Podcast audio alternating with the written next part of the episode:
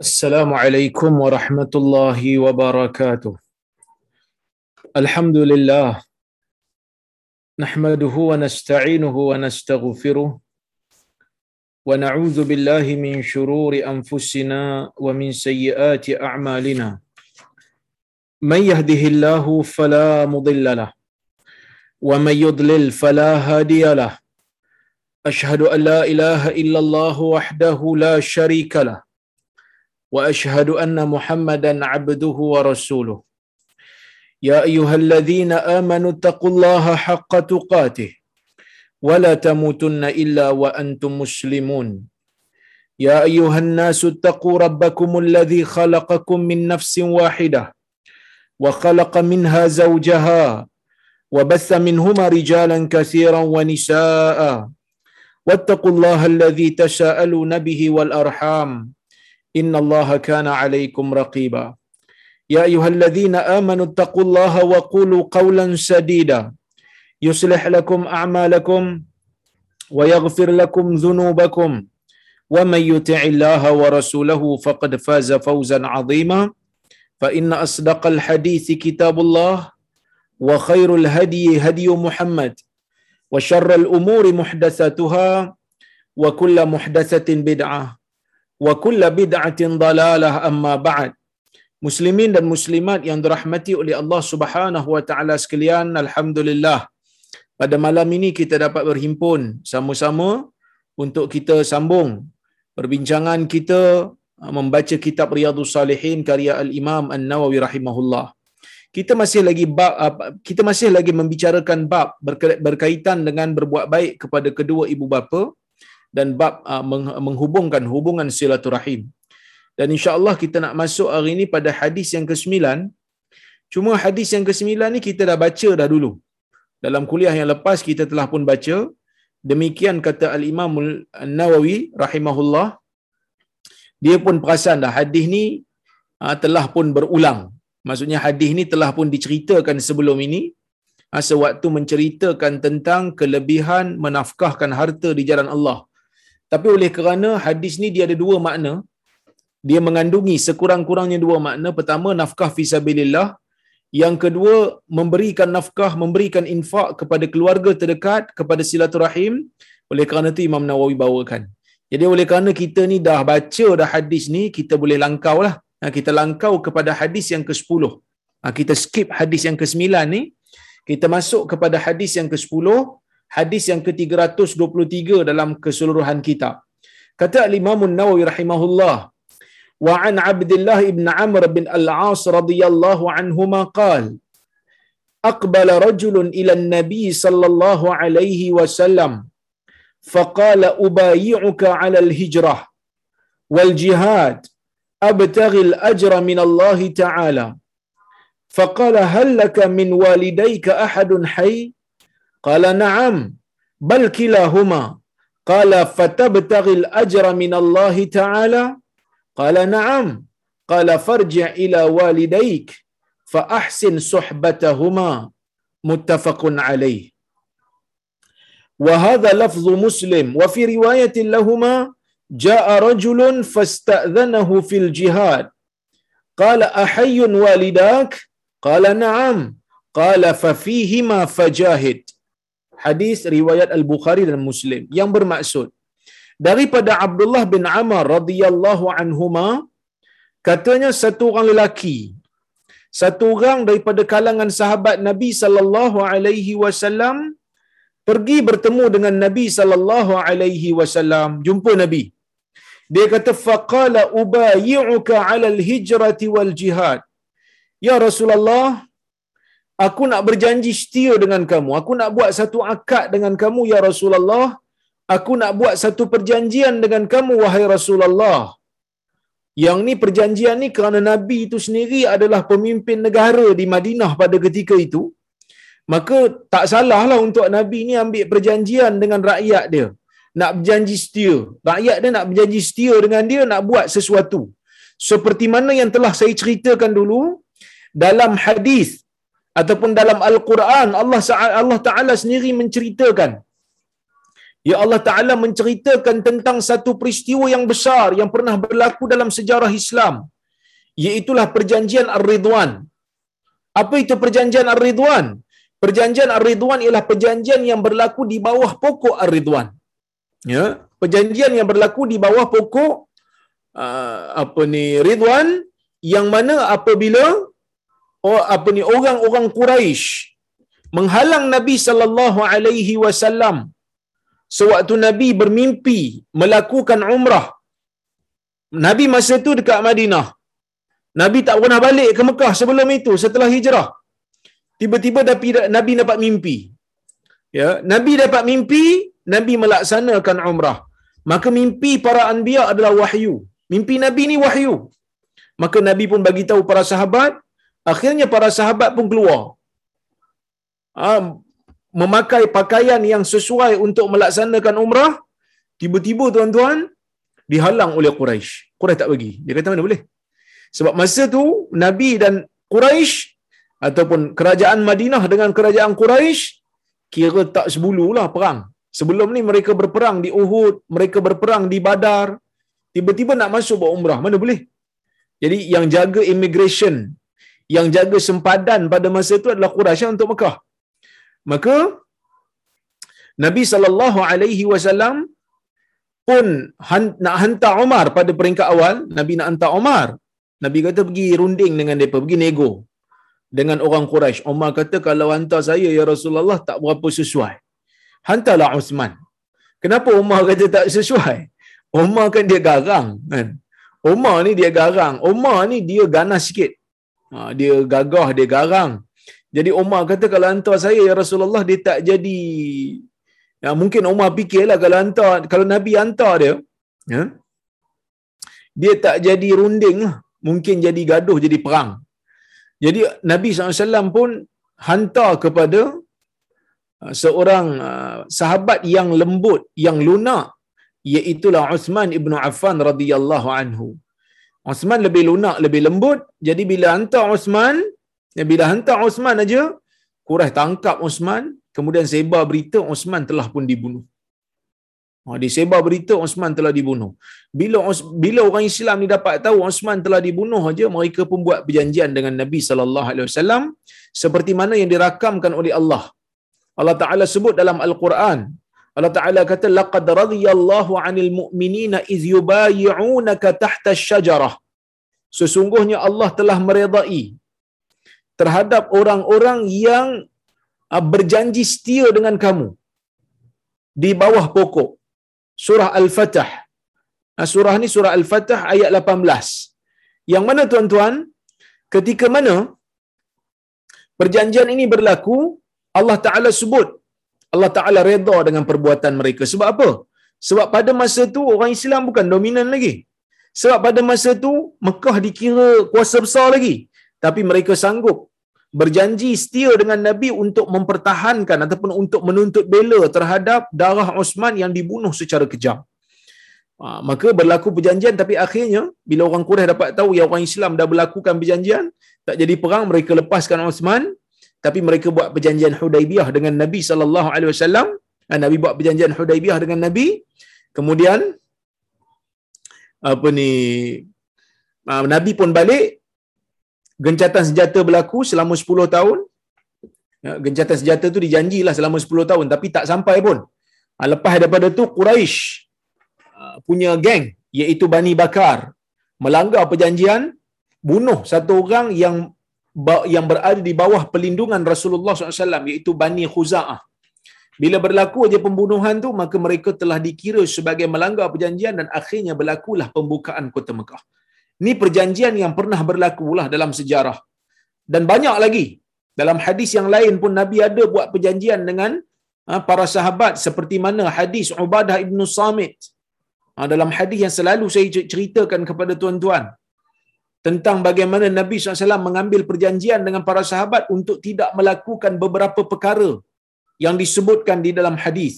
Umpamanya Nabi kata bayi'uni ala alla tusyriku billahi syai'a wala tasriqu wala taznu wala taqtulu auladakum wala ta'tu bi buhtanin taftarunahu baina aydikum wa arjulikum wala ta'suni fil ma'ruf faman waffa minkum fa ajruhu 'ala Allah wa man asaba min dhalika syai'a fahuwa ila Allah sorry. wa man asaba min dhalika syai'a fa uqiba fid dunya fahuwa kaffaratul lah wa man asaba min dhalika syai'a fasatarahu Allah fahuwa ila Allah in syaa'a 'afa anhu wa in syaa'a in syaa'a 'aqabahu wa in syaa'a 'afa anhu hadis riwayat Imam Al-Bukhari. Ni pun perjanjian Nabi buat dengan para sahabat daripada Ubadah bin Samit. Yang mana Nabi kata bayi'uni ala alla tusyriku billahi syai'a. Kamu berjanjilah dengan aku. Buatlah perjanjian dengan aku yang mana kamu jangan melakukan syirik kepada Allah. Jangan buat syirik pada Allah Nabi kata. Wala tasriqu wala taznu. Jangan mencuri. Jangan berzina. Wala ta wala taqtulu auladakum. Jangan bunuh anak-anak kamu. Kenapa nabi kata bunuh anak ni? Sebab zaman dulu zaman jahiliah ni memang orang Quraisy ni bunuh anak perempuan hidup-hidup. Tanam anak perempuan hidup-hidup yang dipanggil sebagai wa'dul banat. Wala taqtulu auladakum nabi kata. Kamu janjilah dengan aku kamu jangan bunuh anak perempuan kamu. Wala ta'tu bi buhtanin taftarunahu baina aidikum wa arjulikum. Kamu jangan buat fitnah. Kamu jangan uh, apa ni tuduh orang tanpa bukti. Kamu jangan reka-reka cerita yang kamu sebarkan dengan tangan kamu dan juga dengan kaki kamu. Wala ta'su fi ma'ruf. Kamu jangan derhaka aku dalam perkara baik yang aku suruh kamu buat. Faman waffa minkum. Sesiapa yang melunaskan daripada kamu ni siapa-siapa yang melunaskan janji ni fa ajruhu 'ala Allah pahalanya kembali kepada Allah. Waman waffa min zalika syai'a. Siapa yang waman asaba min zalika syai'a siapa yang terlanggar perjanjian ni salah satu daripada perjanjian ni dia langgar fasatarahu Allah tapi Allah Taala tutup aib dia Allah Taala tutup dosa dia tak ada siapa pun tahu ya yeah? sorry Waman asaba min dhalika syai'ah. Saya pun dah pening ni ya. Pada hadis ni saya apa? Dia, dia pun orang kata apa? Mungkin uh, banyak sangat maklumat dalam kepala ni jadi tak apa nak center kepala saya hari ni. Uh, waman asaba min dhalika syai'a fa'aqabahu Allah ataupun fa'uqiba fid dunya sesiapa yang Allah Taala sesiapa yang langgar perjanjian ni sikit sekalipun kemudian dia dihukum dalam dunia fahuwa kafaratullah itu dianggap sebagai penyucian dosa dia. Kifarat bagi dia. Orang Melayu panggil kifarat. Orang Arab panggil kafarah. Eh? Kafar. Wa man asaba min dhalika syai'a. Siapa yang langgar salah satu daripada perjanjian ini, fasatarahullah kemudian Allah Ta'ala tutup aib dia. Tak kena hukum dia. Tak ada siapa tahu. Dia buat sendiri-sendiri je. Fahuwa ilallah. Maka ia kembali kepada Allah. Insya'a aqabahu. Kalau Tuhan nak, Tuhan boleh ambil tindakan kat dia wa insya'a afa anhu. Kalau dia nak, kalau Tuhan nak, Tuhan boleh mengampunkan dia. Ini ahli sunnah wal jamaah. Kita tidak menghukumkan orang-orang yang meninggal sebagai ahli syurga atau ahli neraka melainkan dengan dengan datangnya dalil yang jelas menyebut nama dia bila Nabi kata dia dalam syurga, maka baru kita percaya dia dalam syurga. Kalau Nabi kata dia dalam neraka, baru kita percaya secara spesifik. Kalau tak ada, kita kata dia kembali kepada kehendak Allah. Kita doakan mudah-mudahan syurga lah untuk dia. Ha, ini benda yang sangat penting. Saya sebut ni, bukan saya nak petikaikan sebab apa, tak. Sebab kadang-kadang manusia ni dia ada sifat uh, lebih daripada had kadang-kadang. Uh, contohnya, baru-baru ni kita terkesan ramai lah. Masyarakat kita ni terkesan dengan uh, kematian seorang artis kan? Uh, apa? Siti Sarah apa nama dia kan? Baguslah ha, bila kita sedih tu baguslah menunjukkan kita ni masih ada iman. Kerana kita menjadikan kematian seseorang itu sebagai salah satu daripada nasihat untuk kita mengingati akhirat ini benda yang disuruh oleh Nabi sallallahu alaihi wasallam dan kematian dia pun bagi saya adalah kelebihan kerana dia mati ketika terkena wabak. Mati terkena wabak, dia dapat pahala syahid akhirat. Dan dia mati dalam keadaan lepas bersalin. Itu pun ada kelebihan. Maka uh, adalah kelebihan. Tapi nak kata confirm ahli syurga ni, tak boleh. Cuma kita kata doa kita, moga-moga Allah Ta'ala memberi syurga pada dia. Ini jangan terlebih, orang kata apa, terlajak Ha, kadang-kadang punya sedih-sedih-sedih terlajak. Kita bimbang yang tu. Bukan kita tak suka dia ke apa tak. Ini hukum agama yang mesti diberitahu kepada semua. Jadi, apa yang saya nak sebut kat sini adalah perjanjian dengan Nabi ini benda biasa dilakukan oleh para sahabat. Mungkin ada di kalangan tuan-tuan dan puan-puan yang bertanya, Ustaz, bukan ke uh, menjauhkan diri daripada syirik ni memang haram? Uh, sorry, memang disuruh, disuruh, memang wajib. Melakukan syirik itu bukan ke haram Ustaz? Ya betul haram. Kemudian disebut juga dalam perjanjian tadi jangan mencuri. Bukankah mencuri ni memang dilarang Ustaz? Ah, betul. Bukankah dia kata dalam perjanjian tu tak nak berzina? Betul. Bukankah zina ni memang haram Ustaz? Betul. Jangan bunuh anak. Bukankah bunuh anak ni haram Ustaz? Betul. Dah tu kalau semua benda ni haram, haram, haram, buat apa buat perjanjian? Buat apa buat perjanjian untuk tinggalkan benda tu? Tak payah perjanjian pun tak apa. Faham tak soalan saya? Sebab mungkin ada sebahagian daripada kalangan kita ni yang kadang-kadang dia punya orang kata apa? Critical thinking dia tu tinggi sikit. Janji dengan Nabi tak nak buat benda ni, tak nak buat benda ni, tak nak buat benda ni. Dia pergi cek-cek, eh benda ni memang dah tak baik, tak tak boleh buat pun, tak payah janji pun tak apa. Pasal apa nak pergi janji? Para ulama menyebutkan bila janji ni tak nak buat satu benda yang haram, janji ni menguatkan lagi azam. Menguatkan lagi semangat. Sebab itu ada seorang ulama nama dia Al-Auza'i, dia sendiri mengatakan, perjanjian yang dibuat untuk kumpulan-kumpulan kecil ni untuk meninggalkan benda yang diharamkan ni dia janji saya tak nak buat satu, dua, tiga. Yang mana satu, dua, tiga ni memang haram dah. Tapi dia nak kuatkan semangat, nak kuatkan azam. Ini bukan hanya tertumpu ataupun bukan hanya khusus kepada pemerintah. Saya pun kalau nak buat bai'ah. Ha, bai'ah ni kira macam janji lah. Nak buat bai'ah dengan anak-anak saya. Masih ni janji dengan ayah. Tak nak buat benda ni. Tak, saya senaraikan dua, tiga benda yang haram. Janji jangan buat. Itu sebenarnya dibenarkan. Berdasarkan kepada hadis-hadis Nabi sallallahu alaihi wasallam. Dibenarkan. Ha, apa tujuan dia? Walaupun benda tu memang dah dilarang untuk dibuat, kenapa janji lagi nak tinggalkan? Untuk menguatkan azam. Bila nak buat, teringat benda tu haram, teringat satu lagi. Eh, aku dah buat janji kot dengan orang ni. Tak boleh lah. Maka ia lebih menguatkan azam kita. Okey, maka seorang lelaki ni datang kepada Nabi, dia kata, Ubayi'uka alal hijrati wal jihad. Ya Rasulullah, aku nak berjanji setia dengan kamu, nak melakukan hijrah dan nak melakukan jihad, abtaril ajra min Allah. Yang mana tak ada alasan lain, tak ada tujuan lain, semata-mata aku nak pahala daripada Allah. Dia kata kepada Nabi dia, saya ni janji nak berhijrah, janji nak berjihad. Ya, janji nak berhijrah dan janji nak berjihad, yang saya nak pahala daripada Allah Azza wa Jal. Maka Nabi sallallahu alaihi wasallam bersabda kat dia apa kata Nabi? Hal laka min walidayka ahadun hayy? Soalan Nabi. Ada tak salah seorang daripada ibu bapa kamu yang masih hidup? Ada tak kamu ni salah seorang daripada ibu bapa masih hidup Nabi kata. Faqala na'am. Dia kata ya ya Rasulullah bal kilahuma bahkan kedua-duanya masih hidup ayah saya masih hidup ibu saya pun masih hidup dia kata qala maka nabi sallallahu alaihi wasallam tanya dia balik fatabtaghil ajra min Allah taala kamu nak rebut kamu nak cari pahala di sisi Allah? Betul ke kamu nak pahala daripada Allah ni? Dia kata na'am. Dia kata ya. Maka nabi kata farji ila walidaik fa ahsin suhbatahuma. Balik kepada kedua ibu bapa kamu.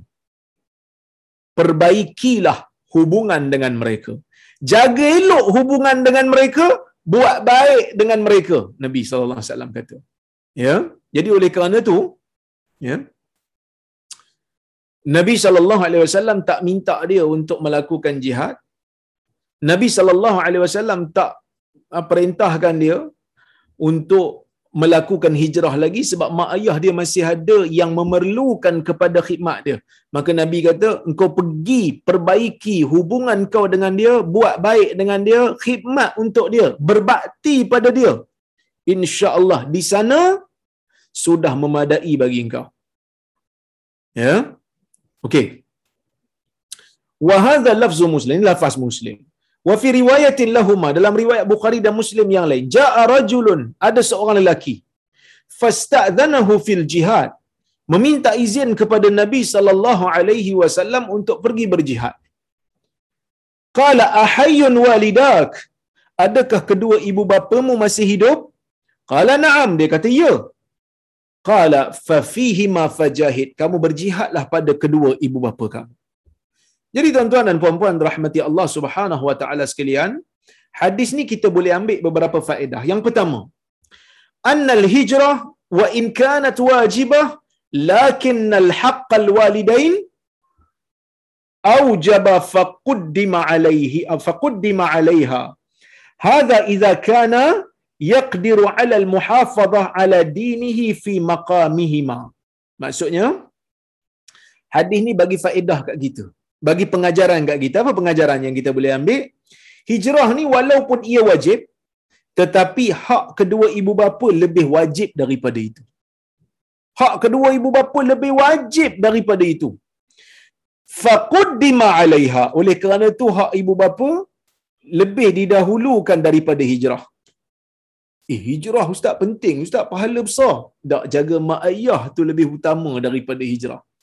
Tapi dengan syarat kata Syekh, hadha idza kana yaqdiru ala al-muhafazati ala dini fi maqamihima ni kalau dia tak hijrah tapi dia mampu jaga ha, dia mampu jaga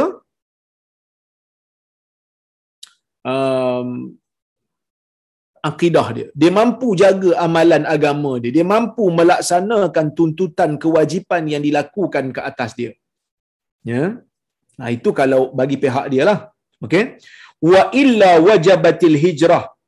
Firaran bidini. Wa tarak wa taraka abawai.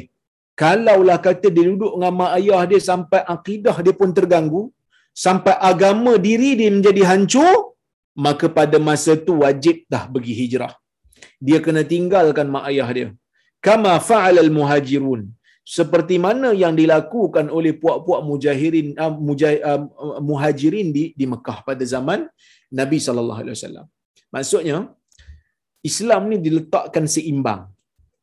Yang paling tinggi itu tauhid kepada Allah, taat kepada Allah dan taat kepada Rasul. Itu yang paling tinggi, tak ada lebih tinggi pada itu. Taat kepada Allah dan taat kepada Rasul. Kemudian taat pada ibu bapa. Kalau dengan hijrah menyebabkan kamu tak berbakti pada dua ibu bapa, kamu berbaktilah pada dua ibu bapa kamu dulu. Kerana mereka memerlukan kepada khidmat kamu. Kecuali kalau kamu duduk dengan mak ayah kamu menyebabkan akidah kamu terganggu.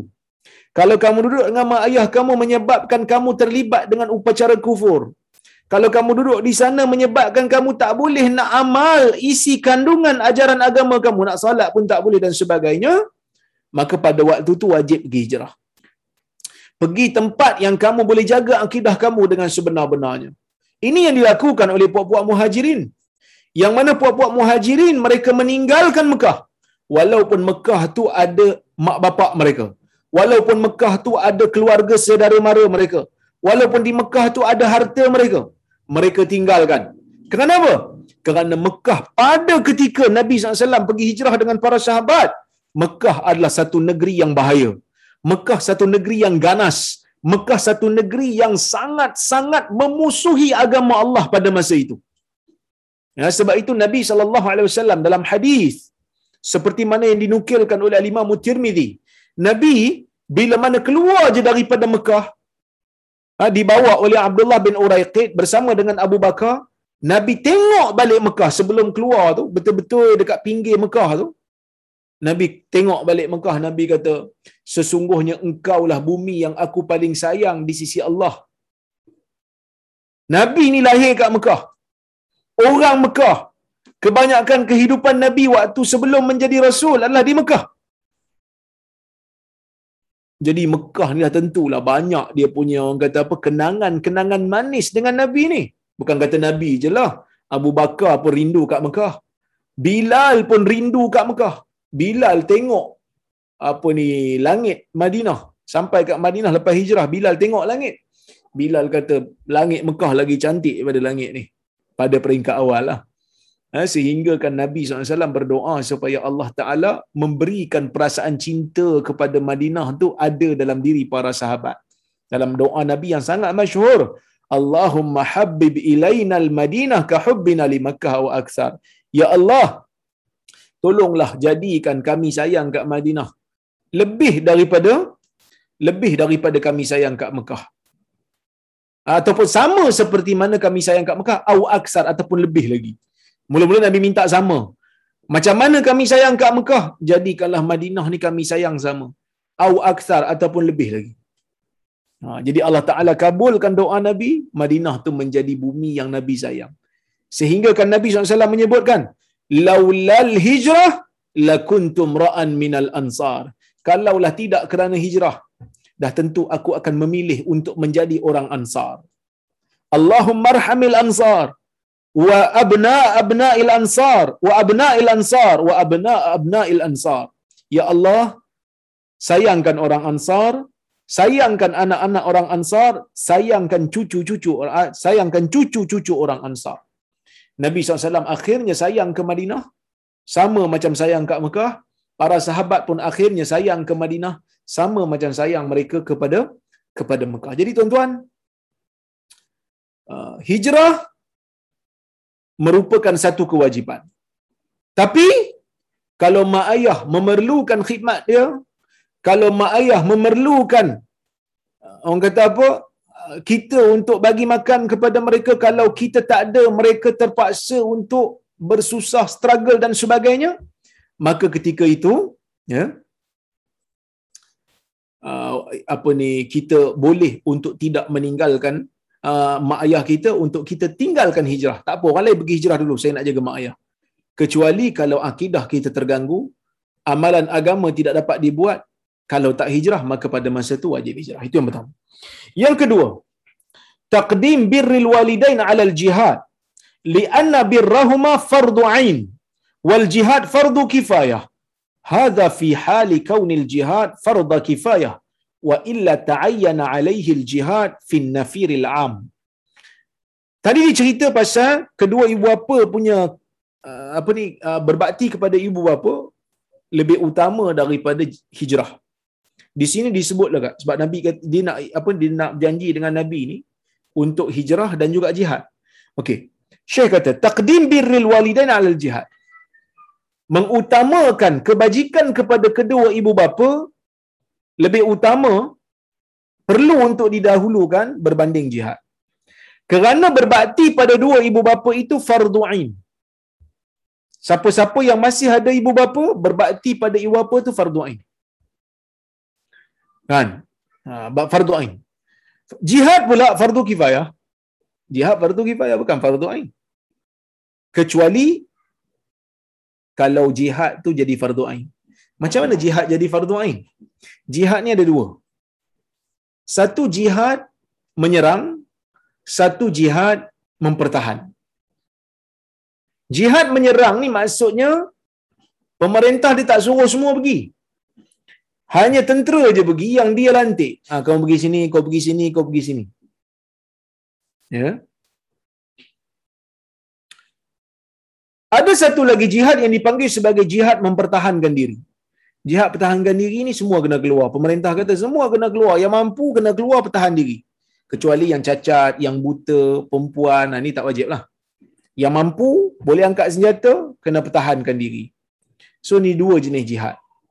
Yang pertama tadi, jihad pergi serang. Eh Ustaz, bukan ke dalam Islam ni kita tak boleh serang orang? Bukan ke Islam tak suka kepada peperangan? Betul. Tapi bila mana sesebuah negara menyerang kerajaan Islam. Satu-satu negara serang kerajaan Islam, musuh dengan Islam. Peperangan ni kadang-kadang dia tak makan masa yang singkat. Sama seperti mana apa yang berlaku di antara Nabi sallallahu alaihi wasallam dengan golongan Quraisy di Mekah. Peperangan pertama berlaku ialah peperangan Badar. Peperangan besarlah yang Nabi terlibat. Kemudian berlaku perang Uhud. Kemudian berlaku perang Khandaq. Peperangan ini berterusan demi berterusan. Kerajaan Mekah pada waktu itu memulakan permusuhan dengan Nabi. Sewaktu Nabi dekat Mekah lagi, mereka dah memusuhi Nabi. Mereka halau Nabi, mereka nak bunuh Nabi, maka mereka itu adalah harbi. Harbi, mereka harbi. Jadi bila mana mereka itu adalah harbi, bila mana mereka itu darahnya dianggap halal oleh kerajaan Islam, anytime kita boleh serang. Berdasarkan kepada taktik kita lah. Sebab dia tu memang asal musuh dah. Tapi bukan kita yang mulakan permusuhan, dia yang mulakan. Kita hanya memegang kepada prinsip dia musuh dengan aku, maka dia musuh aku. Maka dia harbi. Sebab tu tak boleh pakai istilah harbi ni suka-suka tuan-tuan. Ya? Ha, sebab tu tak boleh pakai istilah harbi dulu kan uh, sikit-sikit mm, harbi, sikit-sikit kafir harbi ialah kadang-kadang kita pun tak setuju dengan beberapa pandangan sebahagian daripada orang bukan Islam dalam negara ni. Tapi bukan bermakna kita boleh terus kata dia tu harbi, tak boleh. Kerana harbi ni dia ada dia punya consequences. Oh, cakap orang putih sikit hari ni saya, kan. Apa itu consequences? Dia dia ada dia punya uh, rentetan. Bila kita kata harbi je, darah dia halal, harta dia halal. Once kita panggil dia harbi, darah halal, harta halal pada kita. Sedangkan yang boleh untuk menilai harbi itu harbi ataupun tidak pemerintah. Kan? Tapi kalau pemerintah memanggil harbi dalam keadaan tak ada disiplin, oh, jenuh lah. Sebab itu tuan-tuan, kita tak boleh panggil orang ni harbi suka-suka. Bahaya. Takut-takut nanti orang ambil fatwa kita, terus pergi bunuh orang. Sedangkan mereka itu adalah warga negara. Ha, jadi harbi ini datang daripada negara lain yang memusuhi agama. Ya? Kalaulah kata kafir harbi itu, dia dah berperang dengan kita sebelum ni. Dia mulakan permusuhan dengan kita. Pemerintah kata, eh, dia ni oleh kerana strategi, dia ganggu tempat-tempat kita, dan kita boleh serang dia. Pemerintah pun perintahkan beberapa orang untuk pergi, buat gerila ke, buat apa-apa. Yang ni, dia bukan fardu ain. Dia fardu kifayah. Fardu kifayah, kalau mak bapak ada, kena minta izin dulu. Kan? Eh tapi ustaz sebelum ni ustaz kata kau nak keluar rumah tak payah minta izin dia pergi jihad kena minta izin pula. Saya sebutkan sebelum ni kalau nak keluar kalau dia belum balik memang kena minta izin pada mak ayah lah sebab dia duduk dengan mak ayah. Kalau dah balik nak keluar rumah asalnya melihat kepada uruf. Kalau uruf mak bagi, ayah bagi, nak pergi masjid, nak pergi kenduri, nak keluar pergi kedai, boleh pergi walaupun tanpa izin. Tapi kalau dia tak, orang tak izin, dia orang tak izin ni kena tengok. Sebab apa dia orang tak izin? Kalau dia orang tak izin kerana ah, keluarnya kita tu menyusahkan hidup mereka. Menyebabkan mereka tak dapat bantuan kita dan kita minta izin. Sama seperti jihad lah. Tapi kalau lah kata tak menyusahkan mereka, maka tak perlu minta izin kalau dah balik. Ya? Okay, tak perlu minta izin kalau dah balik. Maksudnya kalau jihad ni disuruh untuk minta izin, kalau jihad ni fardu kifayah, disuruh minta izin kenapa? Kerana jihad ni mungkin dia akan mati dalam peperangan tu. Maka kalau dia mati mungkin menyusahkan mak ayah tu tak ada orang nak tanggung, tak ada orang nak tolong ambilkan khidmat dan sebagainya. Maka sebab itu Nabi SAW suruh dia ni untuk pergi minta izin kepada mak ayah dia dulu. Okey? Kerana ke, uh, ber, uh, berbakti kepada kedua bapa itu adalah fardu ain. Baik, kita tengok hadis yang ke-11. Hadis yang ke-11, hadis yang ke-324. Wa anhu 'anil Nabi sallallahu alaihi wasallam qala: "Laisa al-wasil bil mukafi, walakin al-wasil alladhi walakin al-wasil alladhi idza qata'at rahimuh wasalaha rawahu al-Bukhari." Ya, baik. Um, Hadis ini riwayat Abdullah bin Amr juga. Daripadanya yakni daripada Abdullah bin Amr daripada Nabi sallallahu alaihi wasallam Nabi kata laisal wasilu bil mukafi. Bukanlah orang yang menghubungkan silaturahim ini ialah orang yang membalas budi Nabi kata. Walakinnal wasil alladhi idza qata'at rahimuh wasalaha. Tetapi orang yang betul-betul menghubungkan hubungan silaturahim ialah apabila apa ni silaturahim itu terputus apabila hubungan itu terputus maka dia cuba sambungnya kembali. Ha, maksudnya kalaulah adik-beradik dia kalaulah adik-beradik kandung dia putuskan hubungan dia sambungkan juga. Dia buat baik kepada mereka berdua juga. Jumpa tetap bagi salam tetap senyum ni orang yang menjaga hubungan silaturahim. Yang mana nabi ni bukanlah nabi ni bermakna nabi ni tak suka orang balas budi.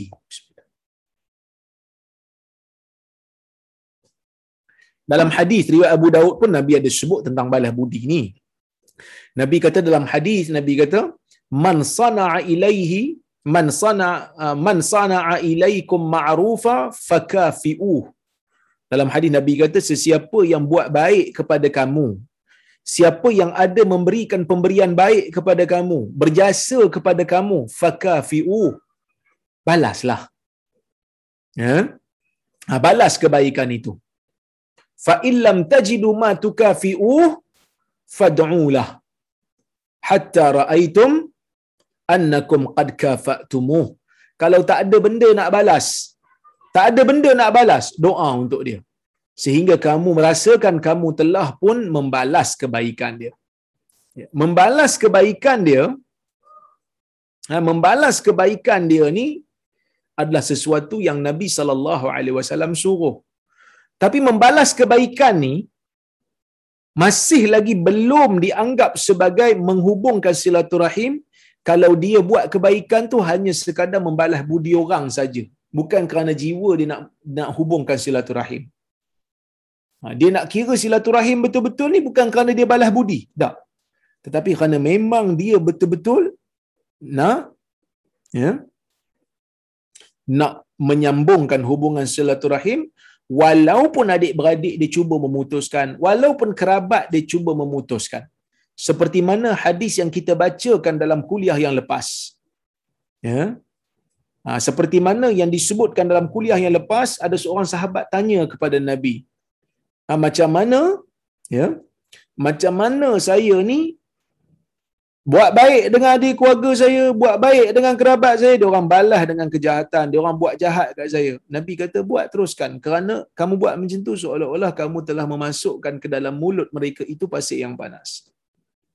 Maksudnya kamu telah menjadikan mereka ni tak selesa, menyakitkan mereka. Kerana mereka tak tenang, mereka buat jahat kamu balas dengan kebaikan kan.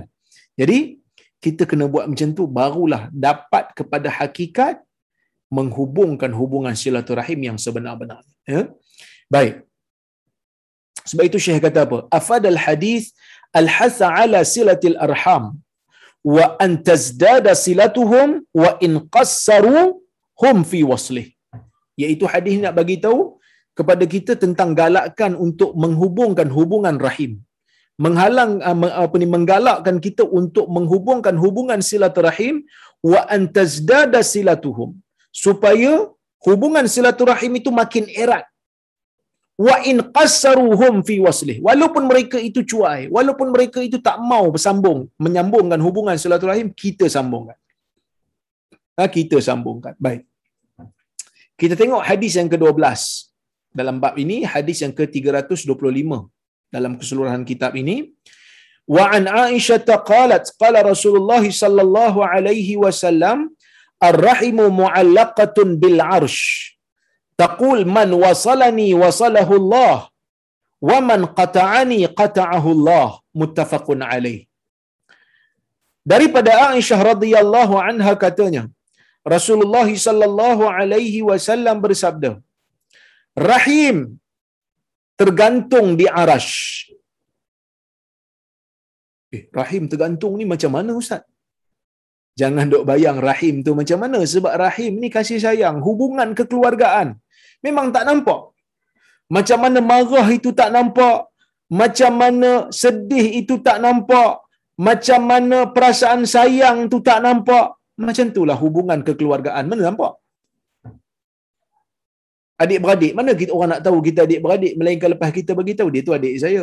Dia tu abang saya, baru orang nampak, baru orang tahu sebab kita bagi tahu. Tapi hubungan tu ada ke hubungan macam tali? Tak ada. Tak ada pun hubungan macam tali tu. Dah tu kalau tak ada macam mana ni boleh tergantung ni? Wallahu taala a'lamu bissawab. Ada sebahagian ulama kata ni metafora.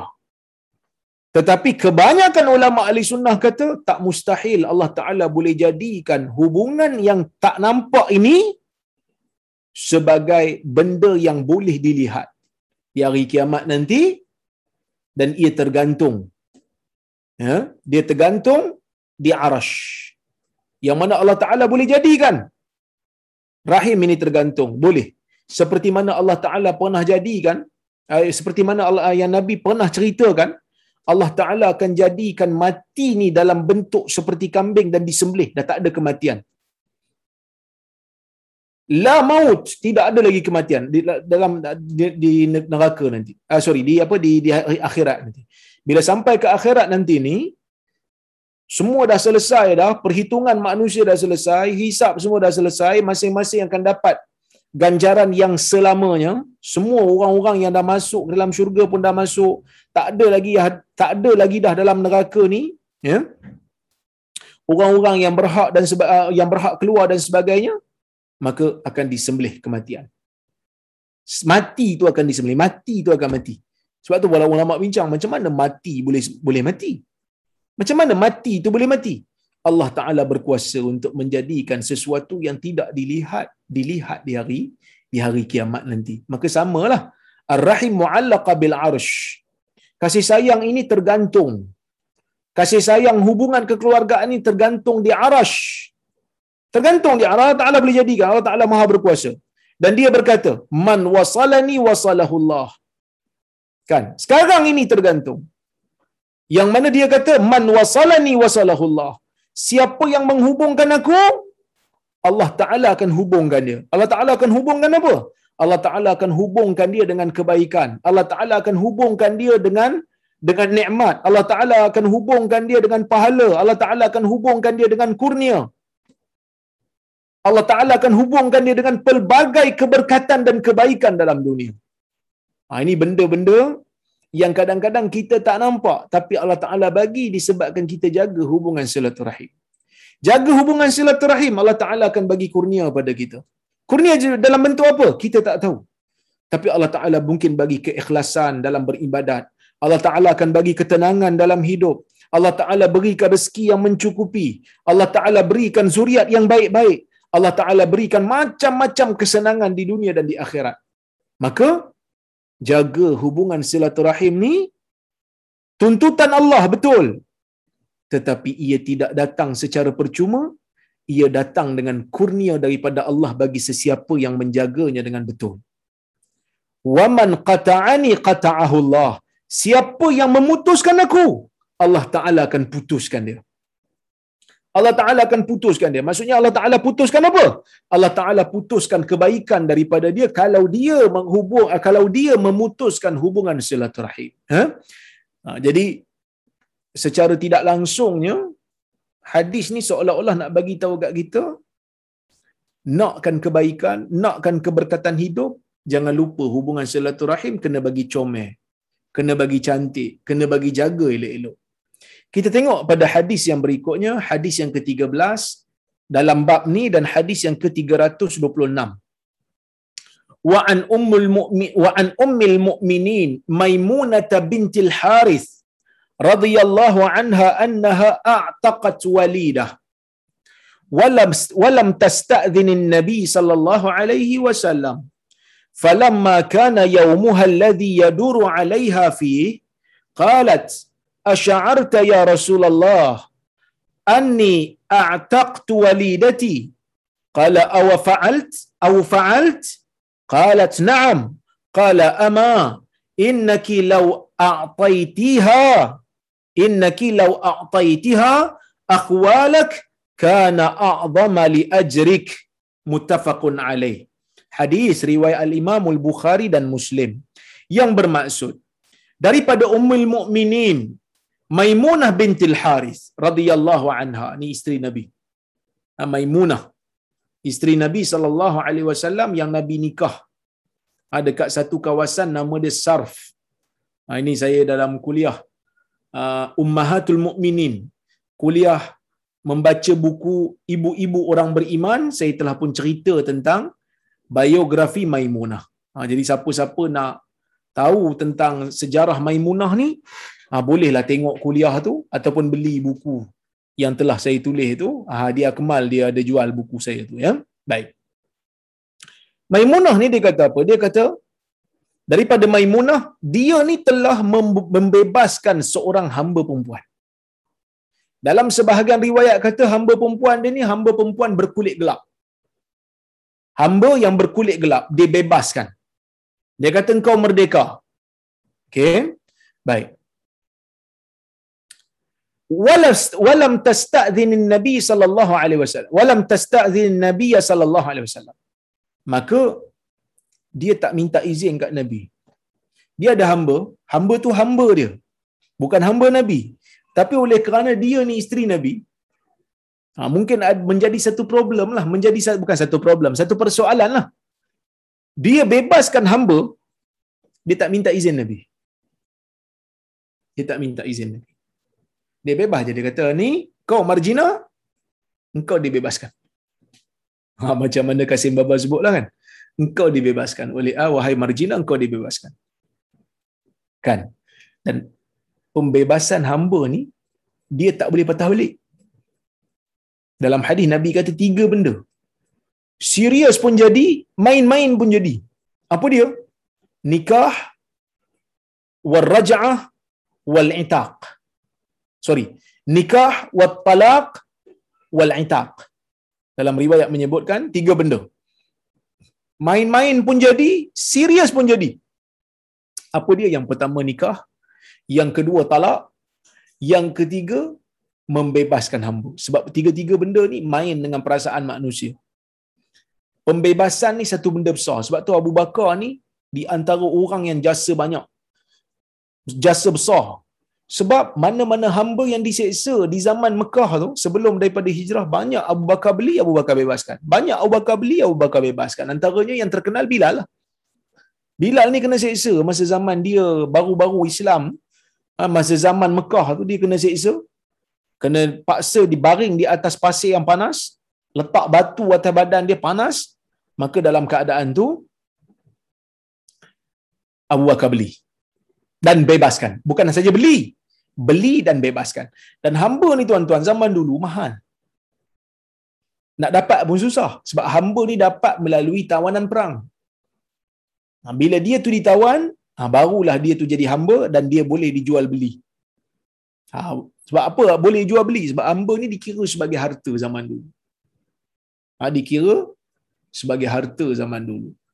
Jadi harta yang bernilai lah sebab beli robot pun mahal sekarang ni. Apatah boleh beli hamba yang manusia ni. Kan? Dia boleh kerja. Dia boleh tolong kita macam-macam benda. Dan dia milik kita. Anytime kita boleh jual pada siapa-siapa. Ya, baik. Jadi dia ni adalah seorang hamba. Hamba ni berkulit gelap. Dia jual. Uh, sorry, bukan dia jual. Dia apa? Dia bebaskan. Dan dia tak minta izin Nabi sallallahu alaihi wasallam. Ya. Falamma kana yawmuha alladhi yaduru 'alayha fi. Ketika mana sampai kepada giliran dia yang mana Nabi akan bermalam dengan dia, Nabi akan duduk dengan dia, dia kata dekat Nabi, asy'arta ya Rasulullah anni a'taqtu walidati? Apa perasaan kamu ya Rasulullah? Adakah kamu tak rasa wahai Rasulullah? Adakah kamu merasa wahai Rasulullah sesungguhnya aku telah pun membebaskan hamba perempuan aku. Aku dah bebaskan dah dia. Nabi tanya dia. Nabi kata au fa'alt? Eh dah buat eh? Dia pun kata na'am. Dia kata ya. Qala ama innaki law a'taitiha akhwalak? Kamu ni kata anak kata nabi lah kamu ni kalaulah sesungguhnya kamu bagi kepada mak-mak saudara kamu yang belah ibu ni yang belah ibu kamu ada adik-beradik lagi kan? Adik-beradik mak kamu kan? Kalau kamu bagi mereka ini hamba tu kana a'zama li ajrik. Itu lebih besar pahalanya nabi kata. Maka dalam isu ni tuan-tuan ada beberapa perkara yang uh, para ulama bahas. Yang pertama sekali, orang perempuan ni yang menjadi isteri ni kalau dia ni ada duit dan dia tu dah balik dan dia waras berakal balik dia boleh tak sedekah pakai duit dia? Tanpa izin suami boleh? Katalah isteri ni ada duit dia ada duit di tangan dia. Dia kerja dan sebagainya. Ada duit di tangan dia dia boleh bagi sedekah tak pada orang. Ulama berbeza pendapat. Ya. Sebahagian ulama seperti Al Hasanul Basri dia mengatakan bahawasanya tak boleh seorang isteri bagi apa-apa pemberian kepada orang lain tanpa izin suami dia. Tak boleh. Dia kata. Sebab apa? Sebab di sana ada riwayat yang menyebutkan riwayat Amr bin Shu'aib dia kata apa? La, Nabi kata apa? La tajuzu atiyatu imra'atin fi maliha illa bi izni zawjiha. Tidak dibenarkan, tidak boleh pemberian seorang isteri menggunakan hartanya tanpa izin suaminya. Tak boleh. Ini pendapat Al-Hasanul Basri. Pendapat Imam Malik dinukilkan daripada Imam Malik. Ibn Battal menukilkan daripada Imam Malik. Ibn Hajar pun nukil daripada Imam Malik.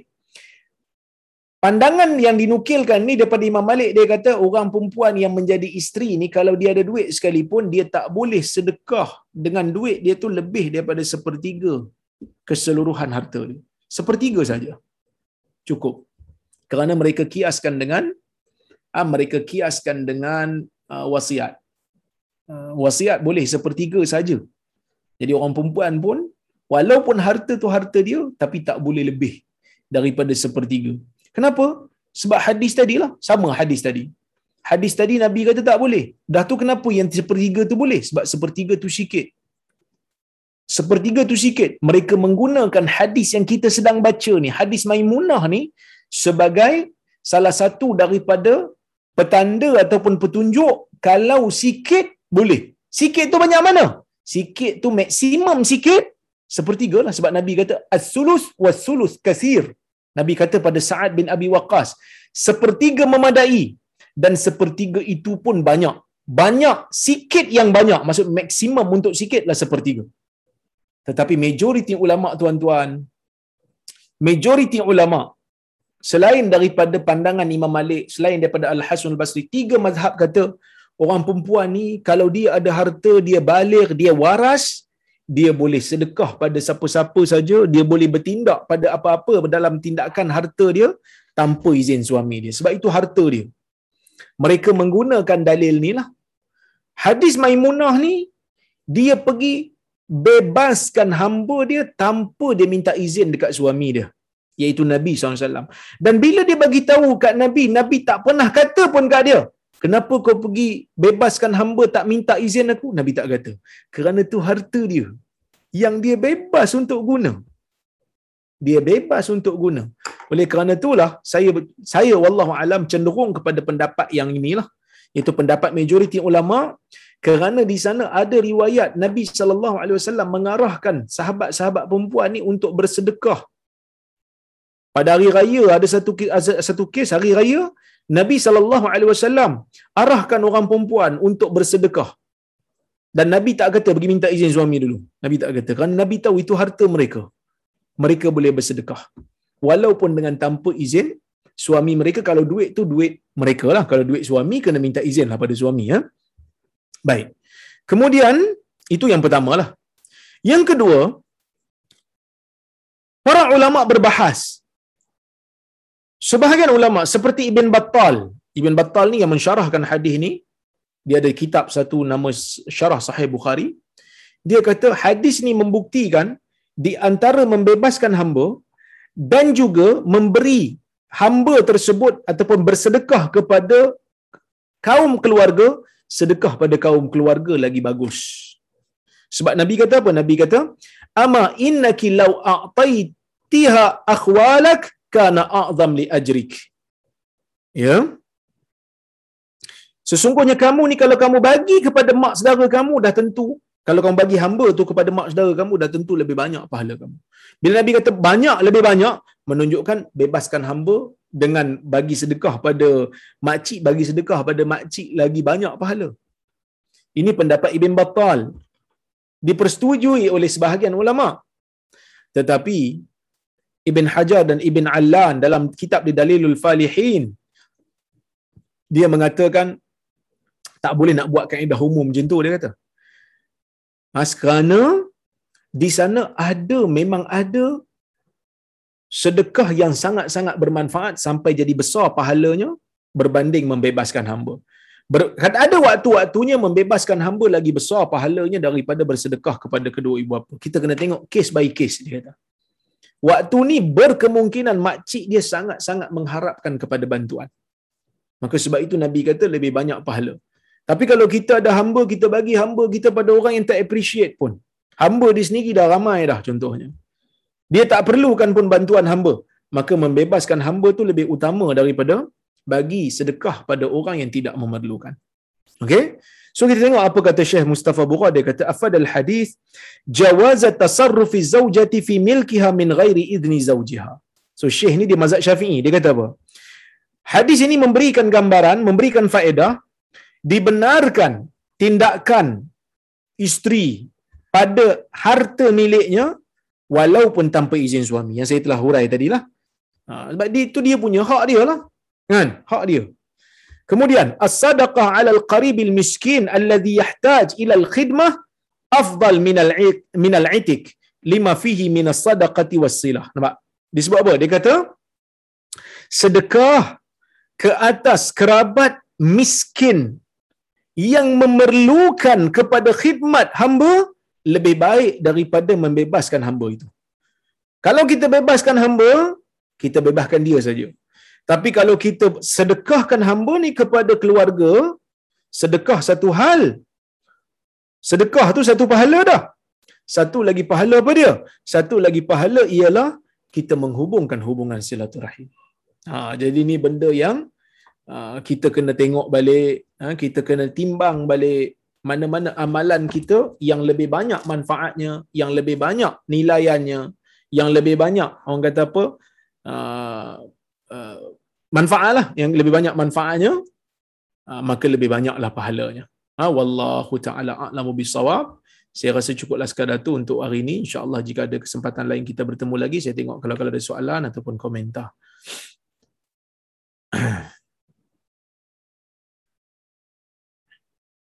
Oh ramai tanya hadis berapa ya? Saya saya sebut dah tadi di awal-awal kuliah mungkin ada yang masuk lambat lah agaknya. Assalamualaikum. Waalaikumsalam. Mohon maaf Dr. Rora terpaksa keluar. Semoga program-program tuan ada rakaman dalam YouTube atau FB. Ada ada insya-Allah. Ada Haji Haji Shah telah pun apa ni orang kata usaha untuk bangunkan satu laman web ya. Uh, Malay Muslim Central. Semua kuliah-kuliah saya ada dalam bentuk audio di sana. Ha, boleh dapat. Ya, baik. Alhamdulillah dapat bersama dengan rakan-rakan sepengajian dalam kuliah ini dari Doha, Qatar. Amin. Oh, Azhan. Tuan Azhan, terima kasih banyak. Duk follow kita daripada Qatar. Uh, saya pernah pergi Qatar sekali. Uh, di, dijemput oleh kawan-kawan Qatar. Uh, duk teringat makan apa? Nasi Arab dekat Qatar. di antara negara yang terkaya lah dalam dunia ni. Eh? Baik. Assalamualaikum Ustaz. Waalaikumsalam. Hari itu Palestin kena serang dengan Israel. Kerajaan-kerajaan Islam tak pergi bantu atau serang Israel. Berdosa ke kita semua? Bagi yang mampu untuk bantu tapi tak bantu, ini merupakan salah satu daripada pengkhianatan terhadap orang Islam. Kita kena bantu patutnya. Tapi kita di Malaysia ni, ketenteraan kita memang tak sampai lah ke sana kan? Yang dekat-dekat tu lah. Mesirnya, Jordannya. Tapi kita bantu sekadar yang kita mampu. Kita nak nak bantu dengan ketenteraan kita tidak mampu kita bantu dengan memberikan bantuan kemanusiaan. Jadi sebab itu saya pun sebagai penasihat Global Ihsan dalam masa yang sama saya Presiden IQ Malaysia, kita buat kutipan, Masya Allah kutipan sangat-sangat memberangsangkan. Yang mana orang-orang kita memang memang uh, betul-betul uh, cakna dengan isu Palestin. Ya? Baik.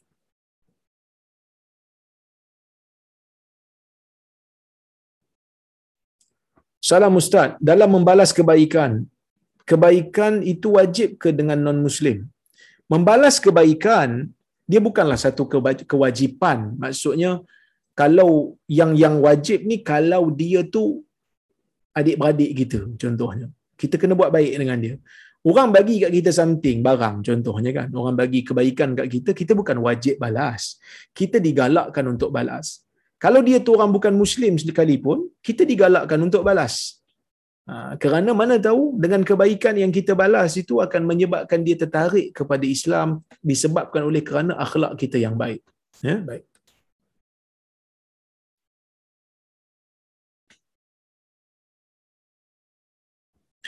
Assalamualaikum warahmatullahi wabarakatuh. Dr. Waalaikumsalam. Dalam silaturahim, keluarga yang hubungannya dikira tegang, payah sehingga pertelingkahan yang dikira panas, mana lagi afdal? Untuk terus cuba eratkan tetapi risiko pertelingkahan tinggi atau menjauhkan diri dan teguh hormat bila perlu saja, masing-masing dah lanjut usia. Kalau kita percaya, kita yakin, kalau kita cuba dekat lagi akan jadi lebih gaduh, maka kita tak perlu untuk mengeruhkan keadaan sebaliknya kita hadkan tetapi tidak memutuskan. Contohnya bila jumpa tegur hormat bagi salam. Bila hari raya umpamanya bagi poster raya kat dia cukup. Tak payah sembang panjang-panjang sebab takut takut jadi gaduh umpamanya. Tapi jangan memutuskan.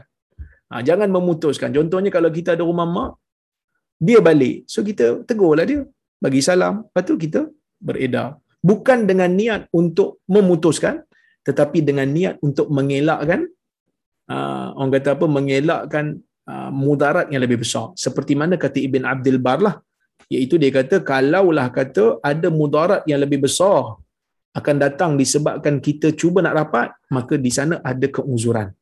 Tapi jangan putuskan teruslah selagi mana mampu. Okey? Baik. Salam Assalamualaikum salam. Kenapa Islam tidak mengharamkan hamba? Saya hurai dah dulu dalam kuliah saya. Hamba ni benda yang ada sebelum daripada kedatangan syariat Nabi Muhammad lagi. Sebelum daripada Nabi Muhammad sallallahu alaihi wasallam diutuskan menjadi rasul, hamba dah ada. Jadi hamba ni telah berakar umbi dalam masyarakat. Okey? Tapi Islam cuba untuk membanteras hamba ni dengan membuka pintu hamba tu, pintu bebas hamba banyak. Islam galakkan sampai Islam kata siapa bebaskan hamba main-main pun jadi serius. Memang terbebas betul. Siapa yang uh, buat salah, langgar sumpah, pergi bebaskan hamba. Siapa yang uh, buat zihar pada isteri, bebaskan hamba.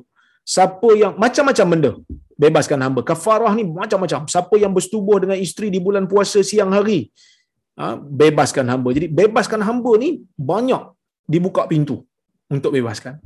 Tapi dalam banyak-banyak pintu Islam tutup semua pintu nak nak nak dapat hamba cari dua pintu je tak tutup. Yang pertama pintu jual beli. Bagi hamba yang telah menjadi hamba. Yang kedua pintu tawanan. Ini pintu asal. Mana-mana orang tidak akan boleh menjadi hamba melainkan mesti menjadi tawanan perang. Baru boleh halal menjadi hamba untuk dia. So, kenapa tak tutup pintu ni? Kerana nak menjaga keselamatan negara Islam. Kerana negara Islam zaman dulu perang dengan negara-negara sekitar. Kalau mereka memerangi Islam, mereka tawan tentera Islam, tentera Islam jadi hamba. Kalau katalah pintu tu pun Islam tutup, kita tawan mereka, mereka tak jadi hamba, kita kena lepaskan mereka. Mereka akan kata tak apalah, mari kita perang selalu dengan Islam, dia bukan boleh tawan kita. Maka dia akan menjadi bahaya pada negara Islam balik. Ha, sebab tu Islam tidak menutup pintu perhambaan tu secara total, tetapi Islam buka pintu untuk bebaskan hamba tu banyak. Okay, wallahu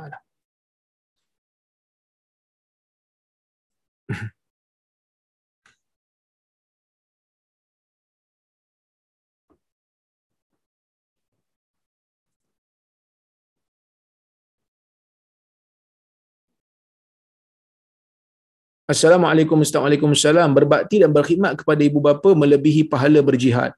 Soalannya, benarkah tingkah laku ibu bapa akan kembali seperti kanak-kanak kecil apabila telah meningkat usia? Jazakumullah khairan.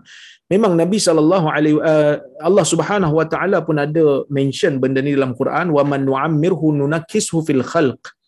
Sesiapa yang kami berikan umur kepada mereka panjang, kami akan kembalikan mereka dalam kejadian.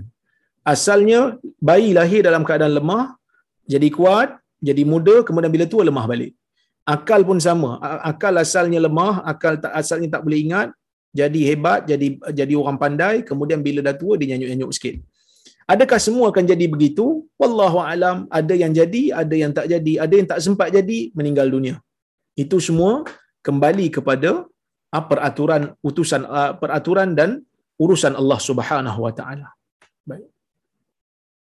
Assalamualaikum Dr. Waalaikumsalam. Kalau kita beri wang pada isteri kita, dia gunakan wang tu untuk bersedekah tanpa izin kita. Adakah itu dibolehkan?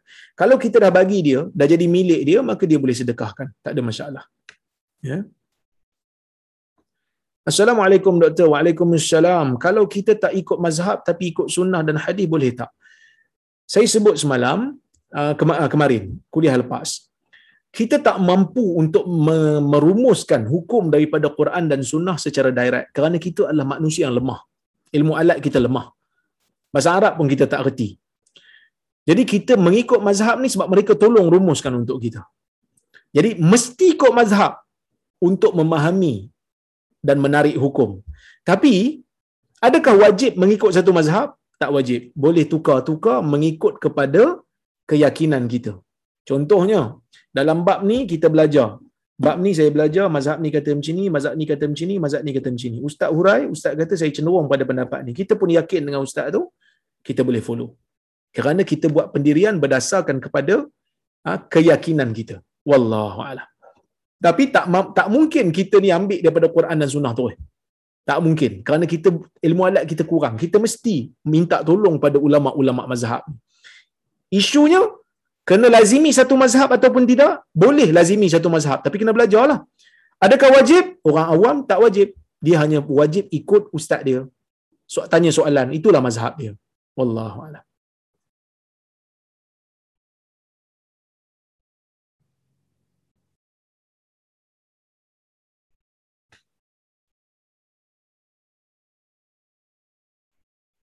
Salam Dr. Waalaikumsalam. Kalau orang Malaysia, kalau orang kat Malaysia sekarang bila dengar orang mati COVID, dia kata tak apa, dia dah mati syahid. Apa apa patut respons kita considering apa yang doktor cakap at the beginning of kuliah. Orang yang mati syahid, syahid ni ada kan ada tiga. Syahid ni syahid dunia akhirat, ini paling tinggi. Kemudian syahid akhirat, kemudian syahid dunia. Syahid dunia akhirat ni orang yang mati di medan, dibunuh oleh orang kafir harbi. Dan dia ikhlas berjuang untuk Allah, meninggikan kalimah Allah, dia syahid dunia akhirat tak dimandikan, terus ditanam, kemudian dia akan bangkit dalam keadaan masih berdarah dan bau darah tu bertukar menjadi bau kasturi. Ini yang paling tinggi. Yang kedua syait akhirat, itulah orang mati kerana wabak, orang mati kerana sakit dalam perut, orang mati kerana um, apa? Uh, di, di, di, di runtuhan, orang mati uh, lemas dan sebagainya. Maka yang ni syait akhirat dapat pahala. Yang ketiga syahid dunia. Yang ni masalah lah. Dia pergi perang kena bunuh dengan orang kafir harbi tapi dia tak ikhlas. Dia pergi perang tu kerana riak. Kerana nakkan harta. Tak ikhlas pun. Yang ni memang tak dapat pahala lah. Ha, yang tak dapat pahala syahid. Baik. Um, saya tak faham. Kena, um, kalau orang kata dia tak apalah, dia dah syahid. Okey. Dia syahid, dia dapat pahala. Tapi salahkah kita doa untuk dia? Tak salah. Kita doakan terus untuk dia. Allahumma ghafir lahu warhamhu wa'afihi wa'afu anhu. Ya Allah ampunkan dia, maafkan dia, ya, sayangi dia. Tak ada masalah. Kita boleh doa untuk dia selagi mana dia adalah muslim. Baik.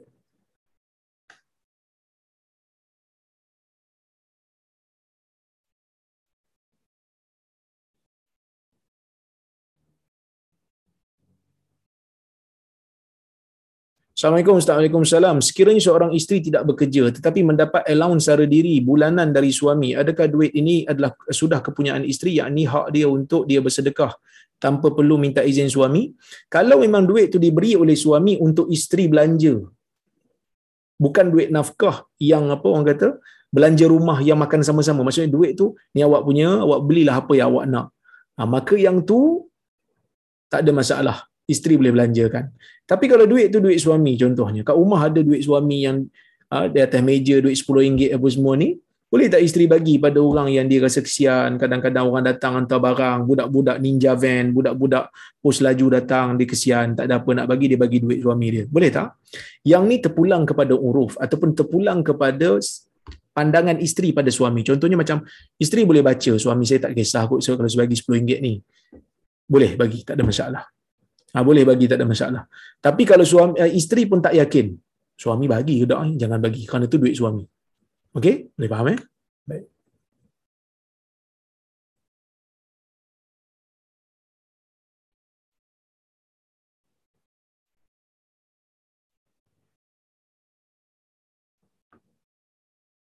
Assalamualaikum Salam. Mazhab Syafi'i berdoa kunut semasa solat subuh. Tapi kalau kita mazhab Syafi'i tapi tak berdoa kunut semasa solat subuh, boleh ke Ustaz?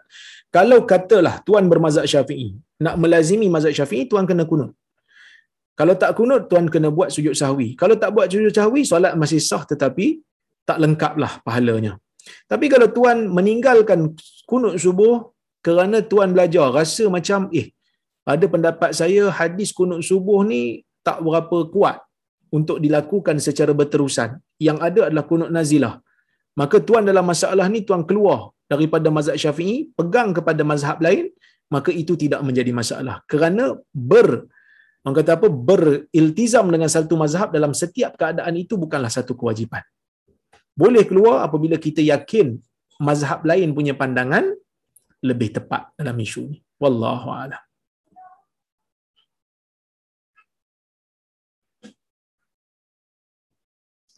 Assalamualaikum Ustaz Waalaikumsalam. Tidak ada kunut subuh di Qatar. Bagaimana? Ha, tak payah kunut lah. Kalau tak ada kunut. Kan? Saya pun berpegang kepada hadis kunut itu tidak begitu kuat. Ha, tidak begitu kuat. Hadisnya tak kuat. Hadis kunut nazilah sebenarnya yang kuat. Ha? Ha, kalau Nabi baca doa kunut dalam subuh secara berterusan, sudah pastinya hadisnya banyak. Sebab Nabi solat subuh ni setiap hari dengan para sahabat. Ha, okey? Wallahu alam itu jelas soalan yang saya boleh jawab untuk hari ini. Insya-Allah jika kita ada kesempatan ya bertemu lagi saya minta maaf kalau ada soalan-soalan yang saya tak jawab. Insya-Allah kita jumpa lagi lah. Kuliah akan datang. Banyak soalan saya tak jawab. Uh, saya mohon maaf terkasar bahasa tersilap kata. Terima kasih pada penganjur yang menganjurkan majlis pada malam ini. Uh, Haji Shah, Haji Hamid, uh, Datuk Syekh dan juga Johan. Terima kasih pada semua yang hadir pada malam ini uh, memeriahkan majlis kita. Ramai malam ni 224 orang maksimum tadi. Alhamdulillah. Moga-moga dapat manfaat sesuatu lah. Terus doakan saya, doakan untuk kita semua agar Allah Ta'ala rahmati kita, Allah Ta'ala berkati hidup kita dan jauhkan kita daripada wabak bencana ini dan menamatkan wabak ini dengan segera. Wallahu alam. Aku qauli hadza wa astaghfirullahal azim li wa lakum. Wassalamualaikum warahmatullahi wabarakatuh. Terima kasih Ustaz. Assalamualaikum. Waalaikumsalam. Bantu jazakumullah khair. Terima kasih Prof. Assalamualaikum. Terima kasih Assalamualaikum. Assalamualaikum. Terima kasih Prof. Salam. Thank you, Dok. Assalamualaikum. Waalaikumsalam. Assalamualaikum. Allah yassalamakum. Terima kasih. Terima kasih, Doktor. Assalamualaikum. Waalaikumsalam Terima kasih Ustaz. Sama. Terima kasih, Ustaz. Assalamualaikum. Waalaikumsalam. Terima kasih Ustaz. Assalamualaikum. Waalaikumsalam. Terima kasih, Ustaz. Assalamualaikum. Waalaikumsalam. Jazakumullah, Ustaz. Antum jazakumullah khair.